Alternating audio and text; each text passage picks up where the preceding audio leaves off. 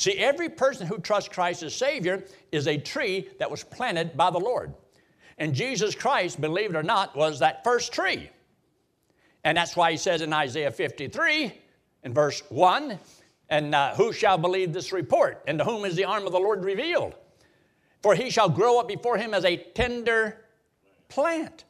He is the branch, he is the root, and that's who we come from.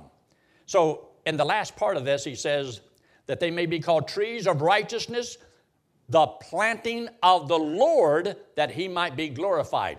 See, through the new birth, we can glorify the Lord because we have a, a new birth, a new nature. And so we're going to go into the kingdom upon the earth. Take your Bible and now go to the book of Luke. The book of Luke, chapter 4.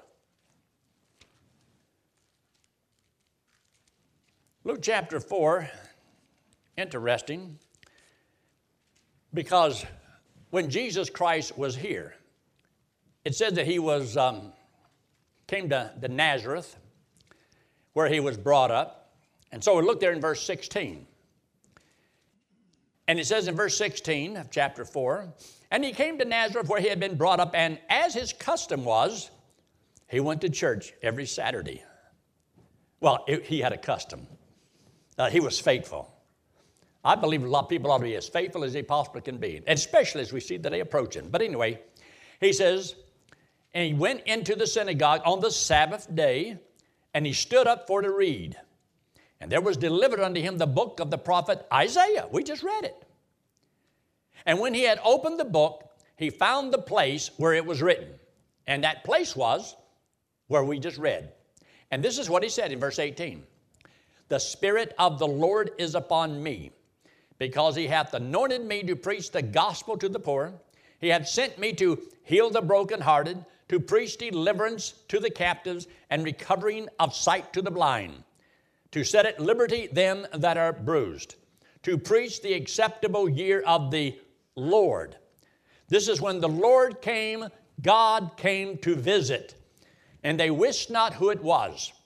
And much of the judgment that fell upon Jerusalem was because they knew not the day of God's visitation, when God visited the earth. And then in verse 20, it closed the book. Well, he didn't read the other verse that's found back there in Isaiah chapter 61. Because the other verse would have told about the days of vengeance. Well, he didn't read that verse. Because he came the first time to do this, to fulfill this, the cross. There's another part of that verse he did not read, but that shows you that there's over 2,000 years at least between those two verses. So there's a big gap in there because the last part of that verse was never fulfilled in Christ's day. Now you take there and uh, Luke and go there to chapter 19. Luke chapter 19. I believe that's the right verse I want. Luke chapter 19. And look at verse 41. Luke chapter 19. Right hand page, right hand column, down toward the bottom. And you'll notice in verse 41 and when he was come near, he beheld the city and wept over it, saying, If thou hast known, even thou, at least in this thy day, the things which belong unto thy peace, but now they are hid from thine eyes. In other words, it was prophesied, the Messiah is coming, told you all about it in advance, and he's here. He said, I'm here. And you wish not who it was. You don't know who I am. In spite of everything that was done, you don't recognize me. He looks just like a normal man. Didn't look any different.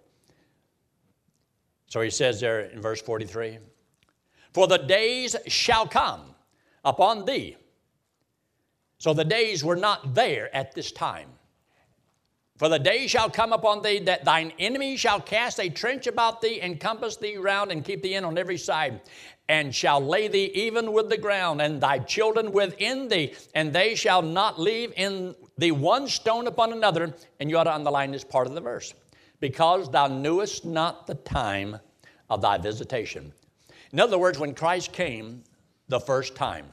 Now take your Bible, look in chapter 21 of Luke. The book of Luke, chapter 21. Now, Luke chapter 21 you'll find he talks about many things that are similar to the book of Matthew, chapter 24, when he talks about the beginning of sorrows, which is this period of tribulation, the first three and a half years. This is the time of sorrows that is coming. And so he says there, in, uh, look in verse 9, and when ye shall hear of wars and commotions, be not terrified, for these things must first come to pass.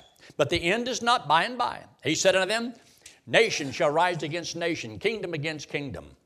Great earthquakes shall be in divers places, and famines and pestilence, and fearful sights and great signs shall there be from heaven. And before all of these, they shall lay their hands on you and persecute you, and blah, blah, blah, blah, blah. All these things that's going to happen. Now you go down there, and you'll notice where he says in verse 20, And when ye shall see Jerusalem compassed with armies, then know that the desolation thereof is nigh. Now, history has a way of, well, repeating itself. There can be a near prophecy and a far prophecy. Now, Titus came in from Rome, 68 AD, laid siege against the city, and um, yes, Jerusalem fell in 70 AD. But it's also a far prophecy where it's going to be fulfilled in the future, and the rest of the verse that was not read in the book of Isaiah is going to be fulfilled. So he says this down in verse 22 For these be the days of vengeance. Those three words, you underline them.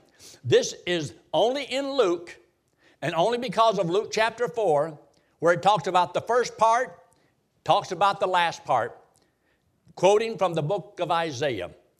And he says, These be the days of vengeance.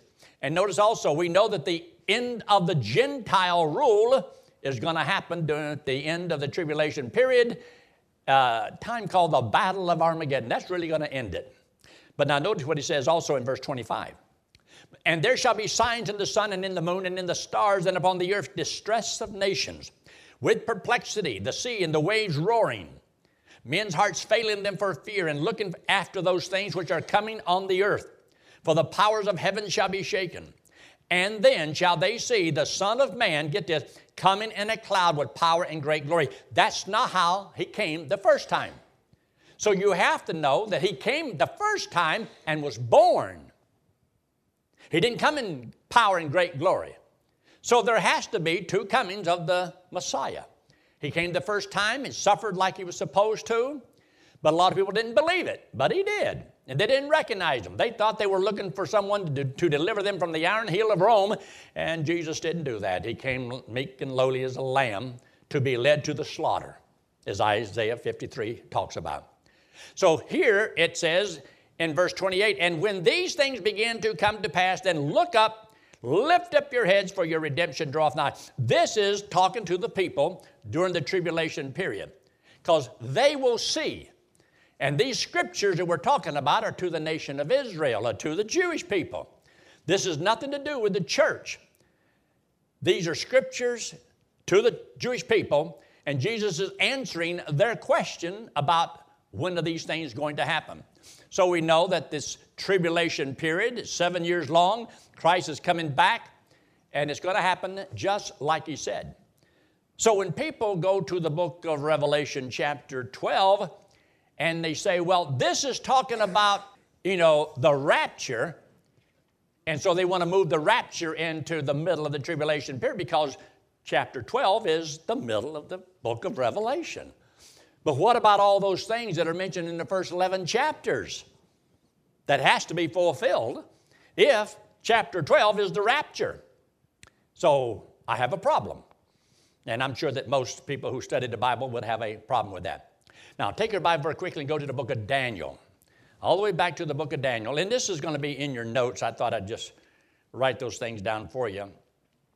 In the book of Daniel, in chapter 9, you'll notice that in chapter 9, Daniel has a prayer meeting between him and God, and he confesses all the sins of Israel, and he says what he has done.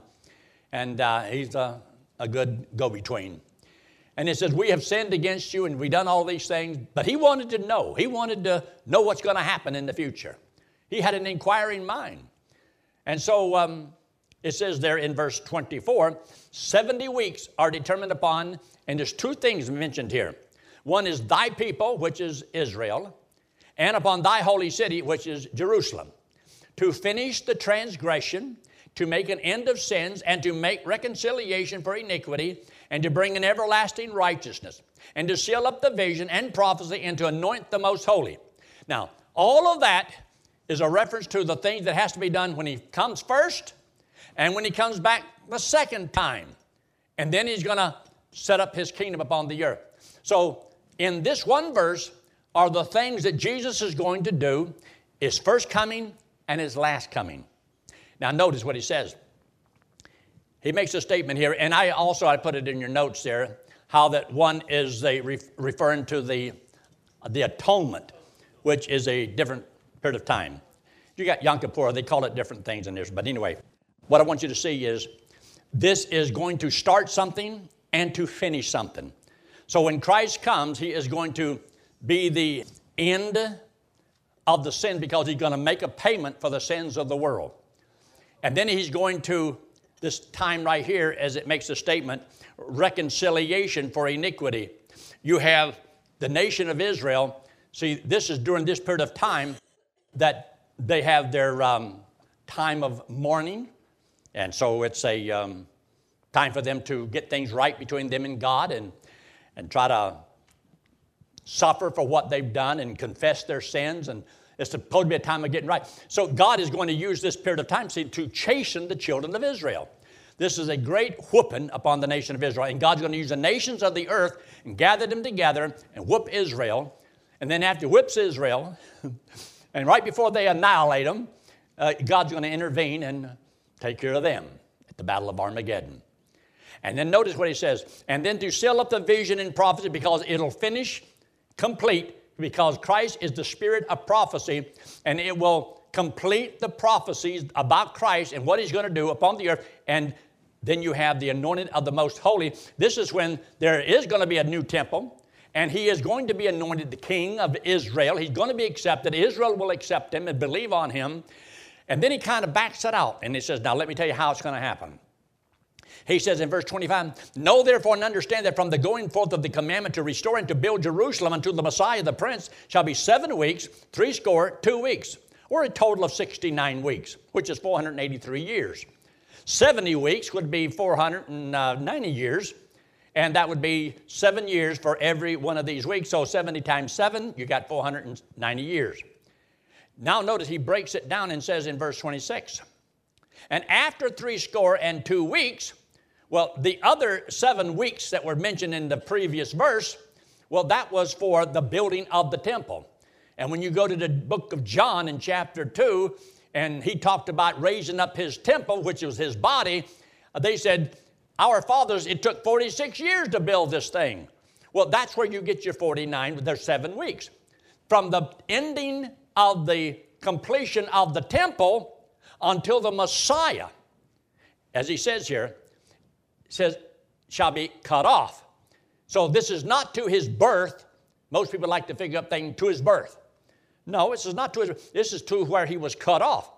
And you'll notice what he says in verse 26 And after three score and two weeks, 434 years, shall Messiah be cut off, not for himself. I wonder who he was cut off for. Well, that's us. He paid for the sins of the world. And then the temple, after the Christ is crucified, the temple and the city will be destroyed. Now, that's already happened. Then you see in verse 27, and he shall confirm the covenant. That's the prince that shall come, confirm the covenant for in, was one week. So there's one week left. That's the week, and there has to be one week left after Christ is cut off. And this week belongs to the nation of Israel. This week belongs to thy people and thy holy city. Doesn't talk about, it doesn't belong to the church. The church is not in the tribulation period.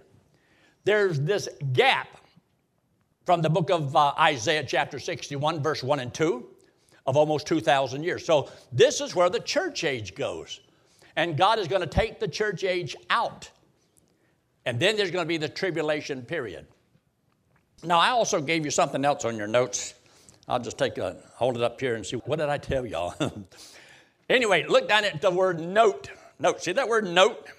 That's why I had to go get my note. From the time of Christ, the triple has to be destroyed. rebuilt for the tribulation, then destroyed later by the Antichrist.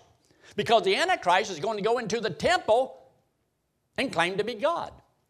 And the Lord, coming in power and great glory, does not come back till after the working of Satan. So, how can these signs be a reference to the second coming of Christ?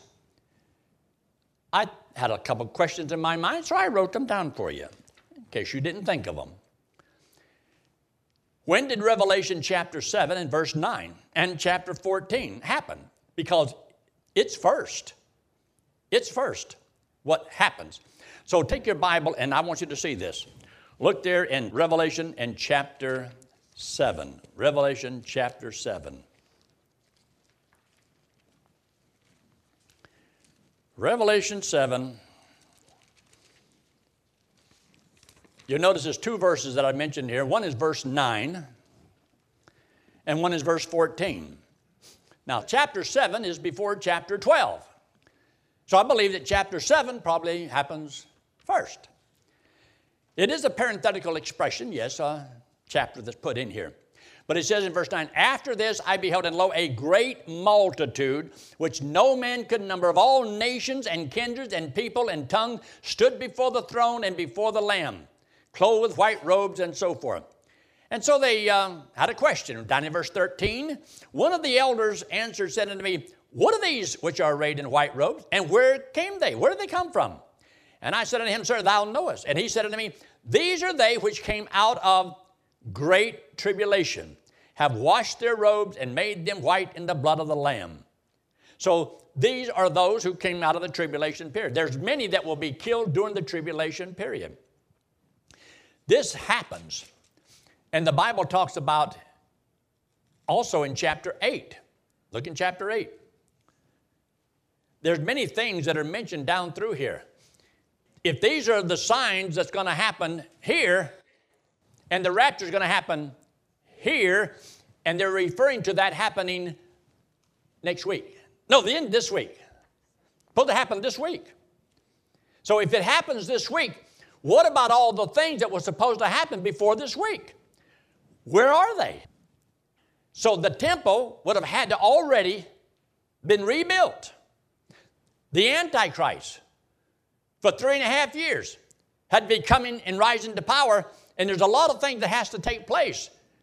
And have the Jewish people been making a sacrifice in the temple? I haven't heard about it. They haven't even built the temple. And it's going to be built three and a half years before, before the Antichrist comes. Before he comes here in the middle, the temple has to already be built. And if those are the signs that refer to that period of time, how can it be? I have a question. And so, here in the eighth chapter, and you'll notice something very interesting. All these are talking about the blowing of the trumpets. These trumpets, the angels go out and they blow these trumpets. And so, um, look what it says in verse 2. And I saw the seven angels which stood before God, and to them were given seven trumpets. So these are angels with trumpets. Now, when the Lord comes back in power and great glory, and we talk about the, the archangel and so forth and the blowing of the trumpet, uh, that's the Lord going to blow the trumpet. These are angels that are blowing the trumpet uh, down here, not up there. When the Lord comes here for the rapture for you and I, and it talks about he will blow the trumpet, the voice of God. And so that time is coming. But here you have all these angels doing all these things upon the earth. And look in chapter 9. It talks about the things that are going to happen in chapter 9. And it says that there's certain things that are going to come out. Look what it says in uh, verse, let's just look there in verse 3. And there came out of the smoke locusts upon the earth, and unto them were given power, as the scorpion of the earth had power, commanded them that they could not hurt and of the grass or the earth and the green thing and blah, blah, blah. And uh, only those who did not have the seal of God in their foreheads and they couldn't kill them and all these things are happening. Okay, when did this happen? You see, we haven't got to chapter 12 yet. All these are things that happens before then. Well, when did it happen? Well, it hasn't happened yet. Uh, look at something else that's kind of interesting. When he makes a statement in verse 14, saying to the sixth angel which had the trumpet, Loose the four angels which are bound in the great river Euphrates. And the four angels were loose, which were prepared for an hour and a day and a month and a year, and to slay the third part of uh, men. And the number of the army of the horsemen were 200,000, thousand, and I heard the number thereof. So two, two million people, two million. So when did that happen? Has it happened yet? These are things that has to happen, you see, before the middle of the tribulation period. These are things that are going to take place. But also, I want you to look there in chapter 11. In chapter 11, look in verse 1. And there was given to me a reed like unto a rod, and the angel stood, saying, Rise and measure the temple of God. What temple? The temple has to be rebuilt. And then he says, And the altar, because they're going to be making sacrifices. In the book of Daniel, chapter 9, verse 27, talks about, And he will cause the sacrifices to cease. That means they had to have started them. And look what he says in verse uh, 2.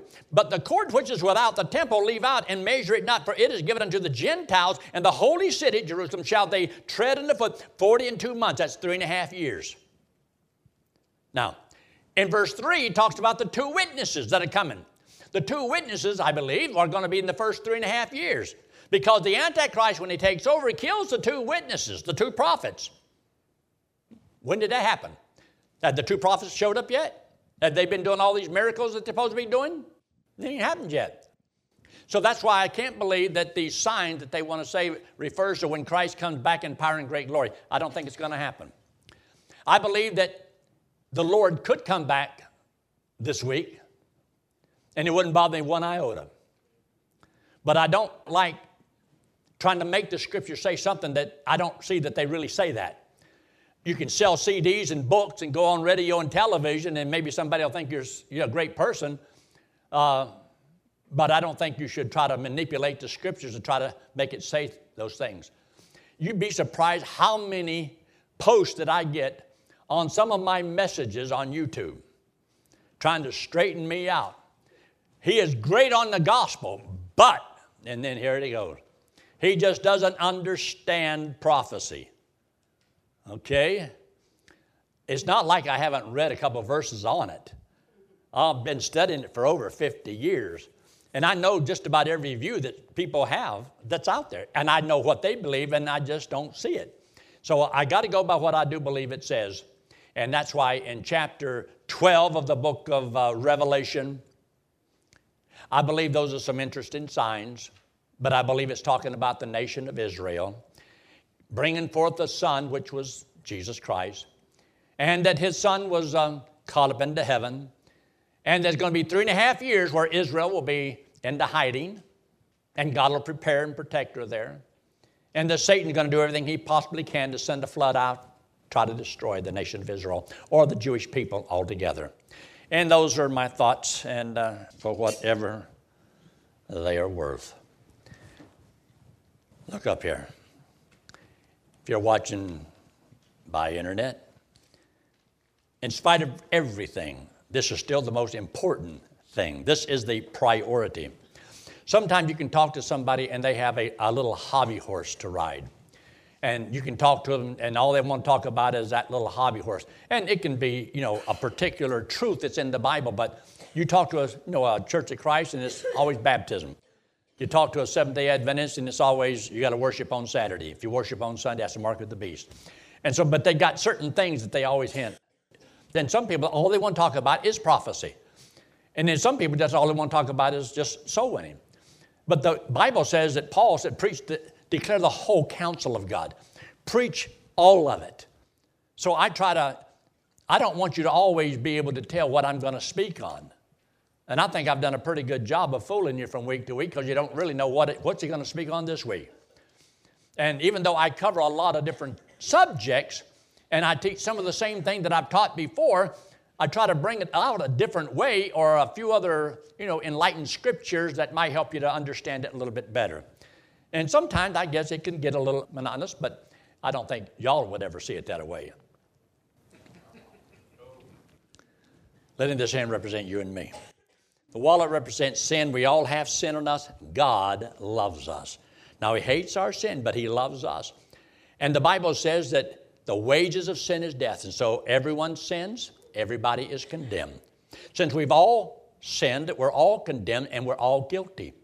So God says that He loves us and wants us to go to heaven. And to go to heaven, we have to be perfect, as righteous as God. And none of us are perfect, none of us are righteous. So we need a Savior. And God says, You cannot save yourself. This hand represents Jesus Christ. He's the Lord, God in the flesh. Came into the world because, well, He loves us. He hates our sin because our sin separates us from Him. So Jesus Christ, who had no sin, didn't have to die. So He took all of our sins, paid for them on the cross, came back from the dead, and said that if we would believe He did it for us, He'd put this payment to our account, and we get to go to heaven on what He did for us. It's not what we did for Him. We're going to heaven because of what He did for us. This was accomplished when He came the first time. And He's going to come back again. And the next time He comes back for the church, it's going to be right here. I believe that the Lord will catch us out of here and we will forever be with the Lord. Wherever He goes, that's where we're going to be. And we're going to meet Him in the air. And it doesn't say anything about everybody going to see Him. But when He comes back here, seven years later, the revelation and power and great glory, every eye will see Him. And I believe that's when Israel is born as in a day. And He's going to set up this kingdom upon the earth. And we're going to rule and reign with Christ for a thousand years. Then there'll be a new heavens and a new earth. It'll just be getting started. Let's pray. Father, we are thankful for your blessings. Thank you for all you've done for us. We're thankful for your word. And Lord, we don't claim to understand every bit of it because it's so much, it's so deep. But we do pray for wisdom and discernment so that we can always teach and warn and help people to get ready for the most important thing in all the world. We're going to meet you soon. It's just a matter of time. And Father, we know that there's a lot of people who do not know you. And while we're here, we want to continue to pursue the passion for souls. We ask your blessings upon each one here and those that are watching by internet. And I pray, Lord, that if they have never done so, they would trust Jesus Christ right now as their Savior. Trust in Him and Him alone as their only hope of going to heaven. And by doing so, you guarantee them the free gift of everlasting life. We thank you for this day, for this night. In Christ's name we pray. Amen.